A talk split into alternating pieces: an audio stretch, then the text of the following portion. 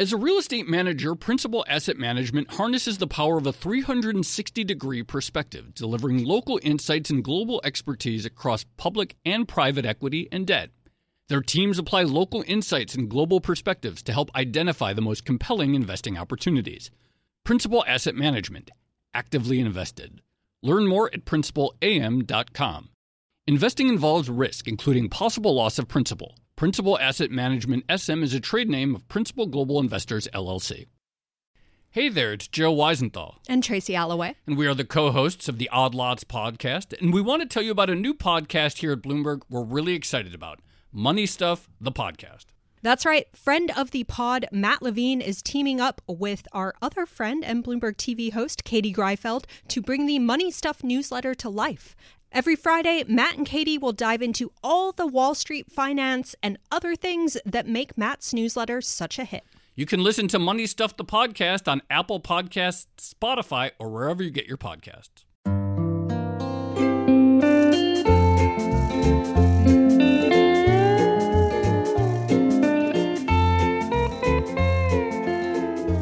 Hello and welcome to another episode of the Odd Lots podcast. I'm Tracy Alloway. And I'm Joe Weisenthal. So, Joe, we're uh, we're finally doing it. We're finally doing our LIBOR series. Uh, yeah, we've been talking about this for a while. The idea of doing a big series on LIBOR, what happened to it, what it was, what its state is now, where it's going, and uh, we're going to kick it off. Yep, this is the first of those episodes. So, just as an introduction, uh, let's talk about what LIBOR is. LIBOR is the London Interbank Offered Rate, and it is, as you mentioned, Joe, in a state of transition. Just for background, this is basically the reference rate that governs trillions of dollars worth of asset prices. So, for instance, if you sell a bond in the market, it will be priced off LIBOR. Um, so, whatever the interbank offered rate is plus an additional yield same thing if you sell a loan, home mortgages priced off LIBOR. Basically, the financial system has for many, many years run on LIBOR. And that is a big deal because we are supposed to be moving away from that particular reference rate. Right. So this is not a topic that I know particularly well. I know about the centrality of the rate. I know that there is uh, an effort afoot to move all of these various uh, offerings that currently index in some way to LIBOR onto something new, which we'll get to in this series. And I know that uh, around the time of the crisis, there was manipulation of this price, and that that was a major scandal, and that the way the price is set and measured opened itself to all kinds of uh, shenanigans. But honestly, I don't know much more about it than that. I don't know much about its history. I don't know the degree to which uh, the manipulation really affected things. I don't know why it's so difficult to change. And I'm very much looking forward to learning more as we embark on this series because although I don't know very much about it, I get the sense that this is extremely important and that people in credit markets, it's one of the big uh, things that is going to affect their industry and that they're all watching. Absolutely. And you've set the scene perfectly. And we are actually going to start uh, with a discussion about what LIBOR is, how it came into being, and of course, the manipulation scandal that happened after the financial crisis. So uh, it's a good right. place to start. And uh, our guest is actually the perfect guest to talk about this. Uh, he's basically been a Cassandra when it comes to warning about the potential for banks to do sketchy stuff uh, with LIBOR. Uh, his name is Richard Robb. He's currently the CEO of the hedge fund Christofferson Robb, also a professor at Columbia. Uh, and many, many years ago, he was actually a rates trader at DKB Financial in New York. And he famously wrote a letter to one of the regulators, the CFTC, warning of the potential for LIBOR manipulation. And this was way back in, I think, the late 1990s. So, really, wow. the perfect person to discuss this. I can't wait. I can't wait to learn all about it. Excellent. Uh, Richard, thank you so much for coming on. Well, great to be here. So I, I guess to just to begin with, uh, I'm curious, what was it like being a rates trader in the 90s? Quite a lot happening back then when it comes to interest rates.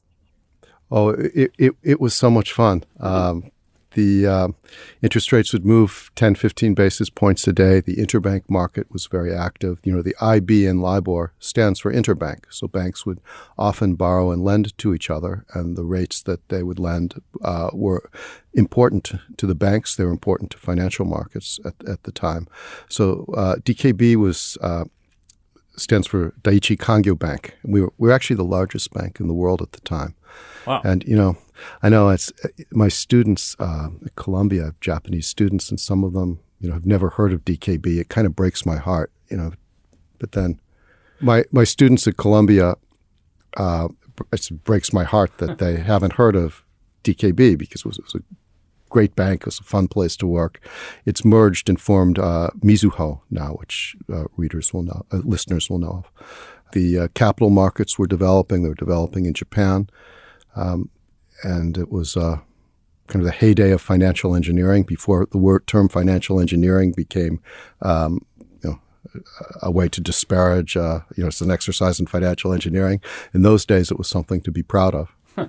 So let's, you know, I, let's really break this down into simple, basic ideas for people like me and maybe a few of our listeners who don't know as much. You mentioned, uh, you know, the IB and LIBOR interbank. What was it attempting to measure specifically, and why did did this need there to be an index at all? Yeah, well, this was created in 1984 by the British Bankers Association. It was meant to provide a benchmark index for short term borrowing costs, originally for banks. And then over time, that was extended to companies, to loans, to home mortgages, and then into many different currencies, as well as US dollars. The index was created for not just three month LIBOR, but six month, mm. one year, and various other terms of one year and less. So it's set once a day in London. It's meant to uh, reflect an the, the term the L in LIBOR can be uh, confusing. It it really stands for offshore when offshore activity was headquartered in London, hmm. but it can be a deposit booked in Cayman or Nassau or London or any place that's outside of the scope of of taxation or uh, deposit insurance to reflect the ah. truest cost of funds that a bank would encounter without any of the special um, institutional details that might uh, be uh, come with an onshore deposit. It's been a survey. It's always been a survey. And at the time, the question that was created by the British Bankers Association was to poll banks. And they would ask them if you were to go out and borrow US dollars at, uh, uh, to call another bank and in, uh, in normal size, what rate do you perceive you would be able to borrow if you didn't negotiate the price? Hmm. So that's what makes it the offered side. You call, you don't negotiate, and you say, where, where could I borrow money? Hmm. What made LIBOR special compared to other interest rates that were in use in the 80s or the 90s? Why did the market need an expected rate versus an actual rate? You know, we had the prime rate, uh, which was uh, some some loans and derivatives were based off the U.S. prime rate, which was a hard thing to understand. It was uh, set by banks. Different banks would have different prime rates, and there wasn't uh, much theory. There wasn't. Sometimes it wouldn't respond to market developments. It was, um, and and each bank would set it at its own discretion. Um, there was. Uh, so the market needed an index. If you wanted to borrow money and you wanted the rate to go up, you, you, you could accept the rate going up if inflation went up or short-term rates go up according to the business cycle. This was the index. Another, you know, another possibility would be to use U.S. Treasury bills, but those have their own special features that might not be relevant to a company that was borrowing or a bank that was borrowing. Uh, the rate on U.S. Treasury bills could depend on the supply and demand of T-bills. It could de- depend on um, you know, costs of borrowing in the private credit markets could go up without a corresponding change in treasury bills, and uh, banks would banks that were receiving LIBOR payments would expect to receive more, and uh, that would not be accounted for in an index based on treasury bills. So there was a demand for um, an index. Um, it had to be based on a survey.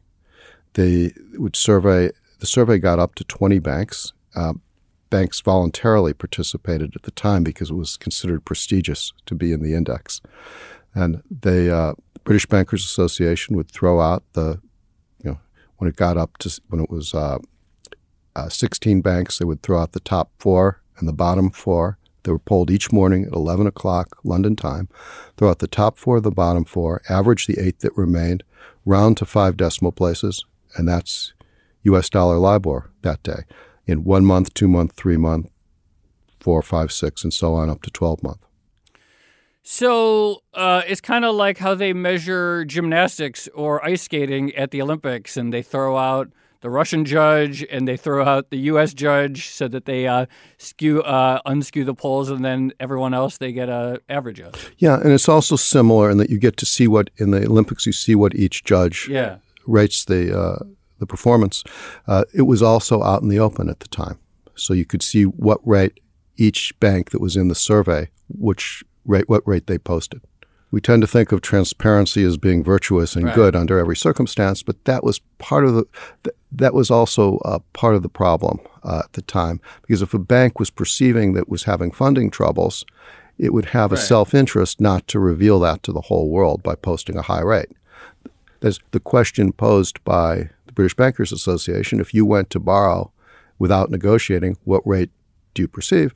And let's say in the late 90s, during uh, the Asian crisis, a bank like DKB or Fuji Bank was having funding pressures. They didn't want to say, oh, well, our rate would be very high because nobody wants to lend to us. And by the way, we just want everybody to see it in this official calculation.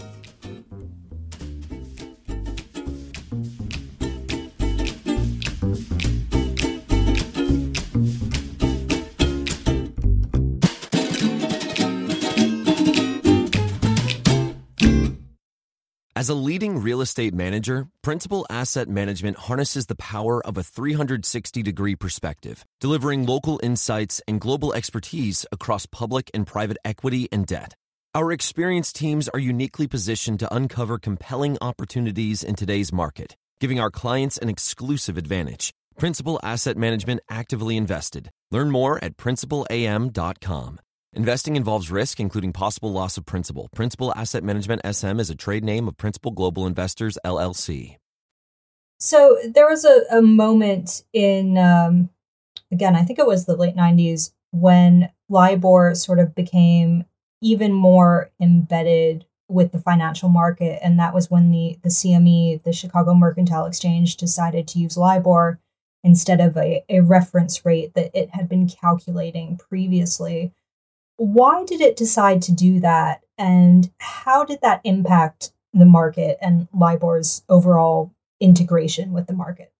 The chicago mercantile exchange had a contract uh, that it launched shortly after uh, the british bankers association created libor. The uh, they used to have also another index they used to have was a commercial paper index, but that also had a lot of idiosyncrasies that were attached to it that made it that, that made it unhelpful. So they switched to something that they call eurodollars. And eurodollars were, were based on an index that the Chicago Mercantile Exchange created to try to mimic the mimic LIBOR, and it would differ from LIBOR by a basis point or two. So they would conduct their survey on four times a year, on the Monday before the third Wednesday of every March, June, September, and December. So and it was uh, they would draw from a very large panel of banks. It was random. Then they would, uh, I believe they picked 20 banks, and then they threw out the top and the bottom.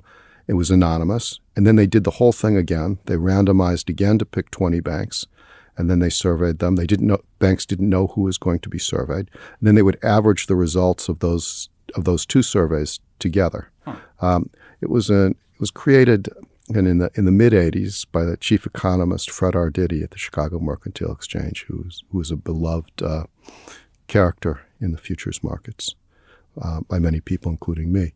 Um, and then in '96, the Chicago Mercantile Exchange applied to the CFTC to switch to using the official British Bankers Association uh, contract they were worried at the time that some competitor competitive exchange would uh, create a contract based on official LIBOR, and that that might give them an, an advantage because loans, interest rate swaps, and, and so forth were all tied to the official LIBOR. Talk to us a little bit about that sort of network effect. Why in why there can't be or why it's difficult to imagine a world of multiple indexes or mortgages and credit cards and all these things, and they all eventually sort of uh, coalesce around one. Why does that naturally happen, and uh, one sort of has to emerge as the winner? You know, if there are many indices around, first it creates noise for if you if you have an interest rate swap and you're paying BBA official LIBOR and you're hedging using eurodollar futures, yeah. you have a kind of basis risk there. Now you can be try to be very clever and understand the basis risk and make it operate to your advantage. People try to do that, um, and then if there are many indices floating around, the users of those indices will worry that you know some uh, whoever is offering them the product or some index that they didn't expect is is doing this in a unscrupulous way.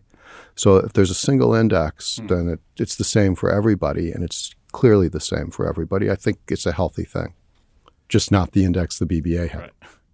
So by 1996, LIBOR has sort of edged out a bunch of other rates in the market and sort of is on its way to becoming the standard. The CME has just adopted it for Eurodollar futures. And that, I think, is when you wrote uh, your very well known letter to the CFTC in protest of this move. What did the letter say? Yeah, I wrote the letter before they actually had permission from ah. the CFTC to make the switch because I wanted to stop them from doing it because I thought their survey was much better hmm. than the than the BBA survey. I I argued that there were um, two problems with the BBA index. First, that a small number of banks were uh, were selected, and the same ones were selected again and again. They were all active participants in derivatives, and that they might move the rate to their own advantage, that they might manipulate it. At the time, it was unregulated. Um, there were uh, no particular criminal penalties for doing this. It, all that's changed after after the crisis. Um, and then I also argued that a bank might try to disguise its funding troubles because it was um, because it, it, it didn't want to make them worse by posting a high rate if that's what it truly believed. In the letter, I just I just dug up the letter uh, the other day uh, before I came to see you, and um, I wrote in the letter that uh, you know, the CME claims the, the BBA survey will self correct if markets become more volatile. They argue that the outstanding notional of instruments tied to BBA fixings is enormous. And I wrote, but enormous markets create enormous temptations. The CME argument works only to the extent that we rely on BBA members to look beyond their self interests. Again, without impugning any of the BBA banks, uh, we do not consider this to be a sound basis for predicting human behavior. So I was a snarky little guy then, but uh, well, obviously spot on too. But so in retrospect, obviously your argument we'll get to the manipulation that did occur but in retrospect the issues that you highlighted back then they're like oh yeah it seems obvious uh, there's potential for manipulation to make trades go one way, and a bank facing funding stress isn't going to want to put an accurate number on a survey in which the survey is not anonymous. So that all seems like obvious in retrospect. Why wasn't this a source of concern from the very beginning? Or why? Because uh, yeah, why weren't they more worried about that? Because it seemed to be working. Uh, it was it was the derivatives market was growing. The forward rate agreements, which are tied to LIBOR, were growing. Um, the whole market was centered on LIBOR. It was expanding to 16 currencies. You know, it's I think you have to wait for something bad to happen before you can disrupt a force like that. Seems like how the world works. It, it, I'm afraid it does. Yeah. Did anyone from the CFTC get back to you? Yeah, um, they got back to me. Uh, as I recall, they said they they work at a debt. It was a business decision, and uh, they gave me a sweatshirt. They gave you a sweatshirt. they did. Yeah. Do you still have it? No, no. Oh man. But uh, that that was that was the outcome. Ah, oh, I love that detail. Um, so obviously LIBOR continued to grow. By the time, you know, fast forward a few years, by the time we get to the financial crisis and uh, when the shenanigans start to be uncovered, how much of the world's uh, credit markets and how much was linked then to this one index? You know, they say that U.S. dollar LIBOR has a $450 trillion footprint right now. It was probably about the same at the time. If you count Eurodollar futures, corporate loans, all loans are tied to LIBOR. This is just dollars, and it's right. probably just as big in euros tied to Euribor, um, British pounds, yen, Swiss franc, and many other currencies at the time. So the number, say, f- something. I mean, if you count every Eurodollar futures contract, you get to quite lofty numbers. I mean, adding them all together right. is, is, is, is, in a way, kind of uh, fishy, but that's. It's huge. It's huge by by any standards of hugeness. It's huge. Yeah. So if we fast forward to 2008 or 2009, uh, as far as I can remember, the charges of LIBOR manipulation or the rumors of LIBOR manipulation started surfacing in the financial media, I, I think in early 2009, and you sort of got a, a steady drip of allegations of certain behavior. Um, what did you think in those days watching this, where, where you just sort of sat in your office going, see, I, I told you so?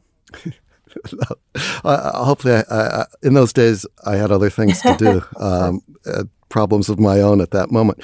Look, there's a key turning point in the first quarter of 2008. In understanding what happened to LIBOR, we have to recognize the change in the policy of the Federal Reserve to start paying interest on excess reserves that banks held at the Fed. Banks would, uh, the, starting in, in Q1 of 08, um, the Fed would pay at the top of its target rate, at, the, at its target rate, and then later at the top of its target range, money that banks left at the Fed.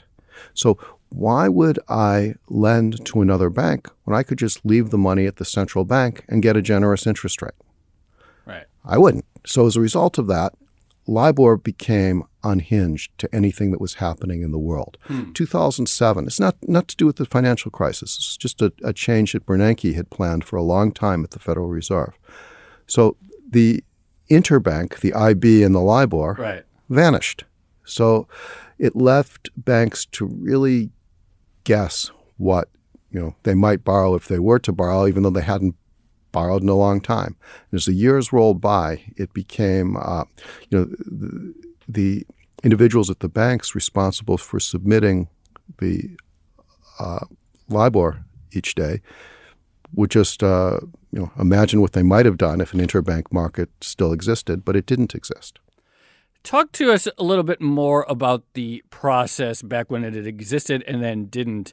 So the survey says, what do you think that you could borrow at if you weren't negotiating? What would you be offered at? What was the actual process within a generic bank? Someone's job was to come up with that number. How would they have done that? And then how did that change once that market disappeared? I can only speak for my own bank at the time. We would wait. There was a bank called Fuji Bank that would submit it, and you could see their submission, and we would wait and do something close to theirs. What they actually did at Fuji Bank, uh, I don't know, but it would uh, it would pretty much be based on at at the time on what the overnight rate was, plus an expectation for what the overnight rate would average over the term. Because borrowing overnight, overnight, rolling it for 90 days is a substitute for borrowing for 90 days at a term rate. So, so it would more or less be the bank's estimate of what they expected yeah. from the Federal Reserve over the three month period, and then a little bit more because it was the offered side, right. the OR. And then if there were some liquidity premium, some pressures on term funding, some uh, extra compensation that a bank would be willing to pay for having the money for three months or six months, then they would tack on a basis point or two for that. But it was that was actually very small. So it was really just what do we think the overnight rate will average during this time, yeah. um, plus a, a little bit for the offered side, and that that was how it worked. Could you walk us through the exact motivations for manipulating LIBOR? Because and and specifically the motivation for manipulating LIBOR higher because I think a lot of people will understand that you know you might lowball the number because you don't want to out yourself as having a, a higher rate of borrowing in the interbank market than some of your other bank peers. But why would anyone want to manipulate the rate higher? How did that work? Okay, there, there are two classes of manipulation here. The first yeah. is if you're receiving or making a payment tied to LIBOR, you might, if you're making a payment, you would like it a little lower. If you're receiving a payment tied to LIBOR, you would like it to be a little higher. Now, you might be making a payment or receiving a payment, depending, most likely tied to an interest rate swap. So, in an interest rate swap, a bank will pay fixed and receive a sequence of payments based on LIBOR. Or if it's um, receiving a fixed rate, it will make payments tied to LIBOR. So it's completely symmetrical that way. There may be days when a bank has a big LIBOR fixing on an interest rate swap where it's receiving fixed and would like it to be a little higher, or days when it's paying fixed and would like it to be a little lower. That's that's uh, kind of a micro manipulation. Yeah. And then there's the other there's there's the uh, signaling effect where it would like to create lower. It doesn't want to stand out from the crowd right. if there's suspicion that it has um, funding problems. The so-called LIBOR scandal was the first kind of manipulation where banks would presumably change their rate based on what was going to happen on, on their self-interest at that day.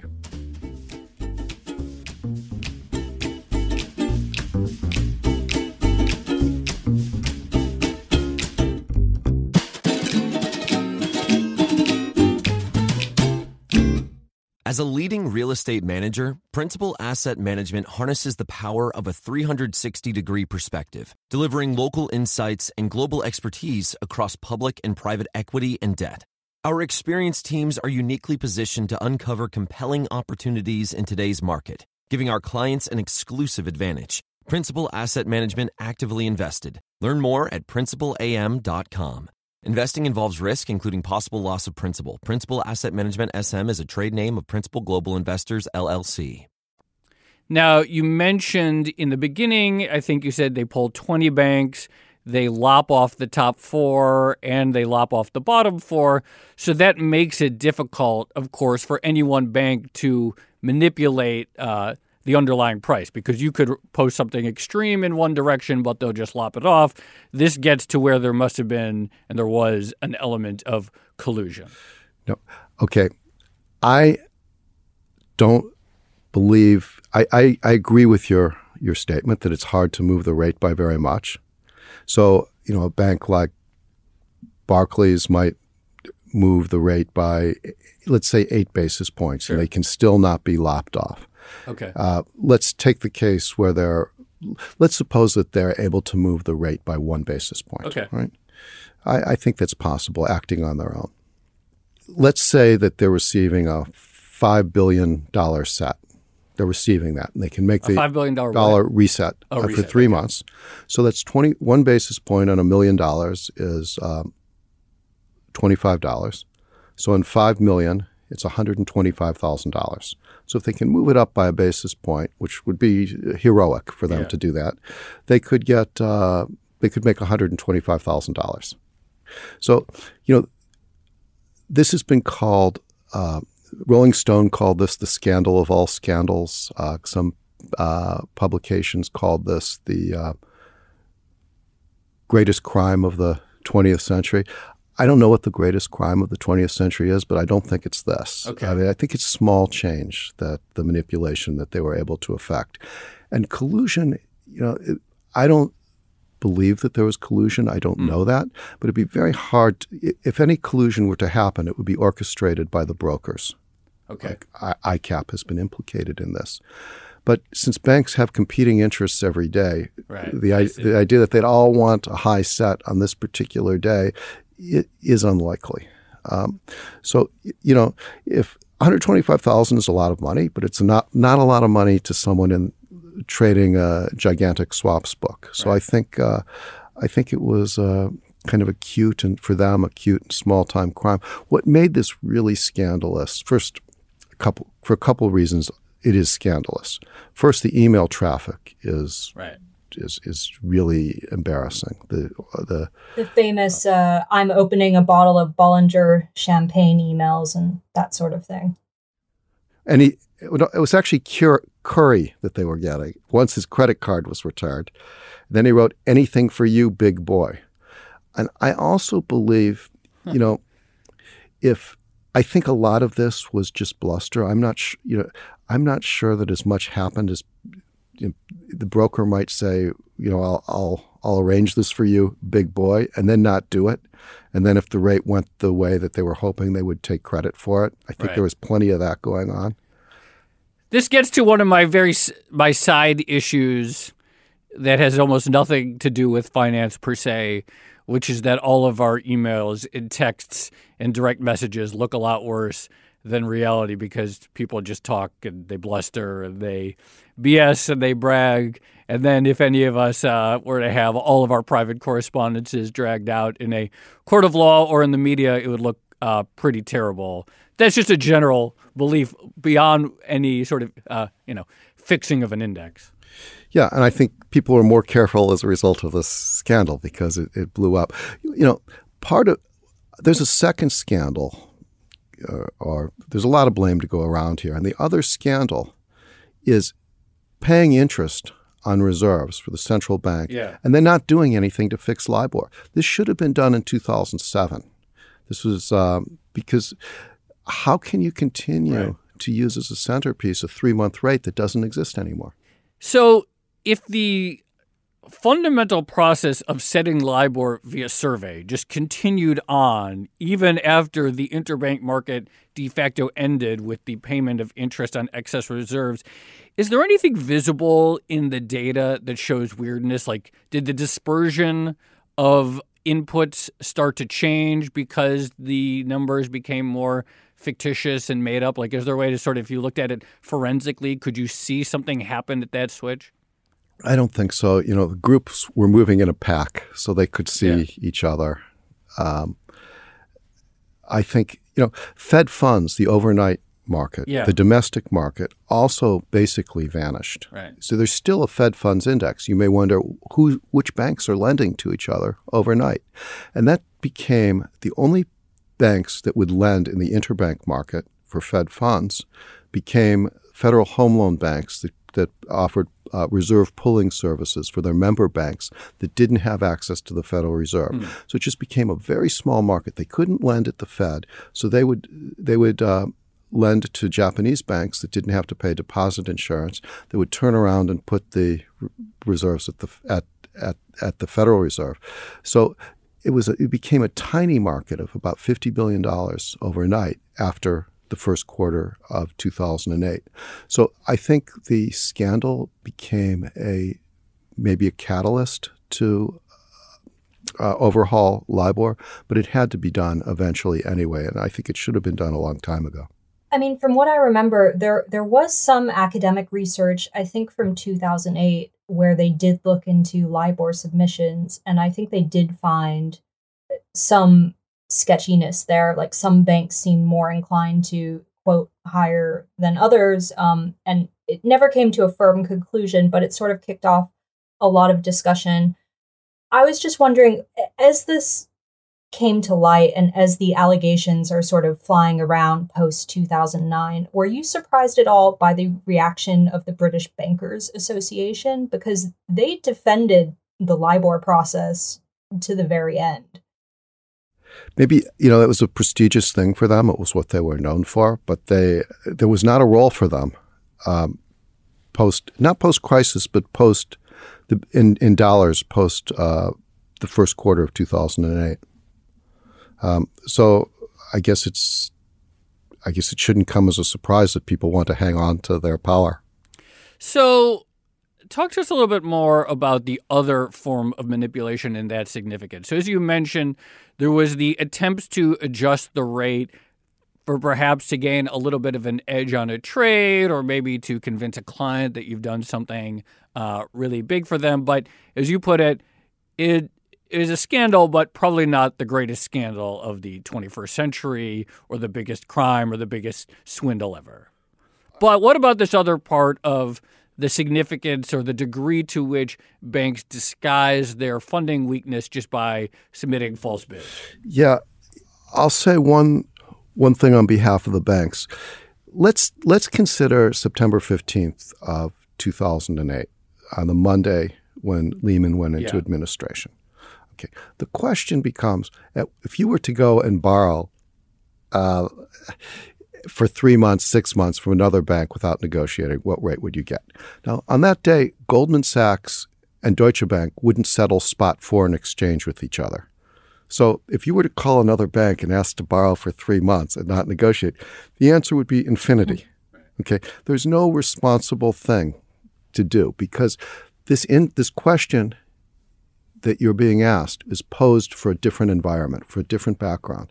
So the question, just the grammar of the question doesn't make any sense. Hmm. And yet you have to give something. So, you know, make up if if they had put, you know, a million percent or a thousand percent, then they would have blown up all the derivatives of the world and all the home right. mortgages and all the floating rate notes. So they just put something. Famously, Barclays was putting a higher rate in dollars than other banks. And Paul Tucker at the Bank of England told them to lay off a little bit because you're you're freaking people out. Yeah. I'm paraphrasing. And you know, he was criticized for that, but you know, in the context of the time, it was sort of a grown-up thing to do because nobody's. It, the whole thing is is divorced from any kind of reality. People have to muddle through because the index was not constructed for this environment. So uh, I'm not, you know, sure what else to do. Well, and just to be clear, in mid September 2008, it's not like there was a lot of mystery that the banks were under a lot of stress. So even if to the degree that they may have been uh, making things up, it's not like people were under some illusion that they were all in great health. Right. I, I, I, I I don't think it was shocking. I, I think looking at the details of the LIBOR submissions and trying to read anything into that was uh, a hopeless exercise.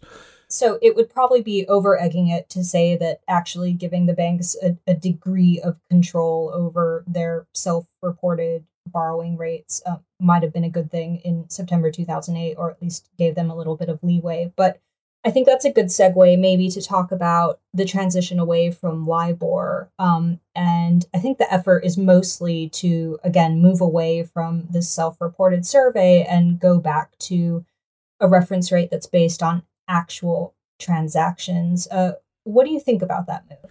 Yeah, I think the move to SOFR, which we have in the United States, is the right one.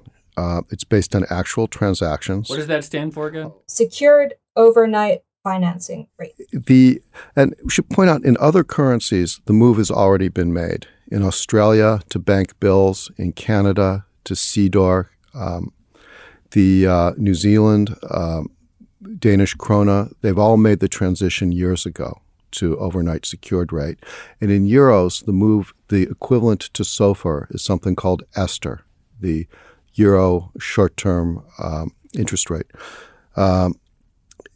the uh, and, and the E in Esther is the euro symbol, and already the overnight interest rate called Eonia in euros Yeah. has switched to Esther plus a spread, and that's produced by the ECB every day. Um, the SOFR is based on secured overnight financing. So each day at eight o'clock, um, the Federal Reserve publishes the uh, average repo rate or secured financing that was reported to them from the previous day, and it's a it's a volume weighted median. So you throw out all the top and all the bottom and look what's in the middle, and uh, so it's it's an overnight rate, and then the the issue that the market has to confront is how to turn an overnight rate into a three month rate or a six month rate in order to create new contracts and also to switch over all the legacy contracts. Okay, uh, Richard, we're going to stop it there uh, because we're going to devote uh, at least, I think, two more episodes into really delving into the technicalities of SOFR and other replacement rates for LIBOR. But thank you so much for coming on. That was a really fantastic conversation. Thanks, thanks, thanks, Tracy. It was a pleasure.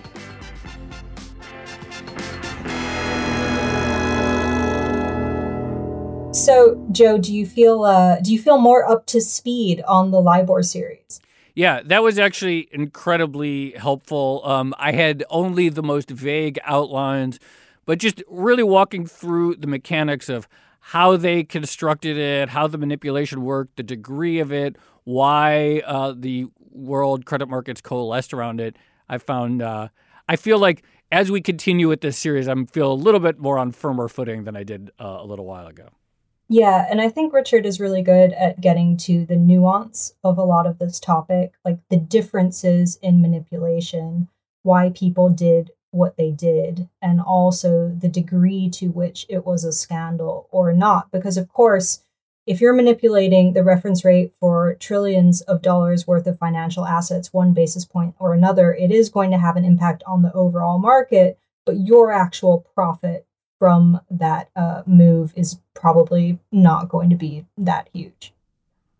Yep, exactly right. And uh, it's great to hear from someone who, like 10 years before everyone uh, agreed or recognized that the system was flawed, seemed to nail it exactly. It's only too bad that he didn't uh, keep that sweatshirt. Yeah, it sort of speaks to uh, what's the word I'm looking for? Systemic complacency. I think people always knew that there was a possibility yeah. that a survey of self-reported borrowing costs from the banks could maybe uh, not necessarily reflect reality all the time and people chose to overlook it because libor was easy for them it was standardized at that point and frankly it was profitable and linked to lots of different financial instruments from euro dollars to interest rate swaps. Yeah exactly right. All right should we leave it there? Yeah we have lots more to talk about in our next episode this has been another edition of the Odd Lots Podcast. I'm Tracy Alloway. You can follow me on Twitter at Tracy Alloway.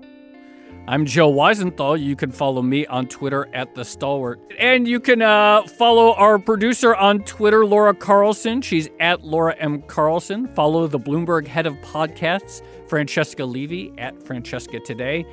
And check out all of our podcasts at Bloomberg under the handle at Podcasts. Thanks for listening.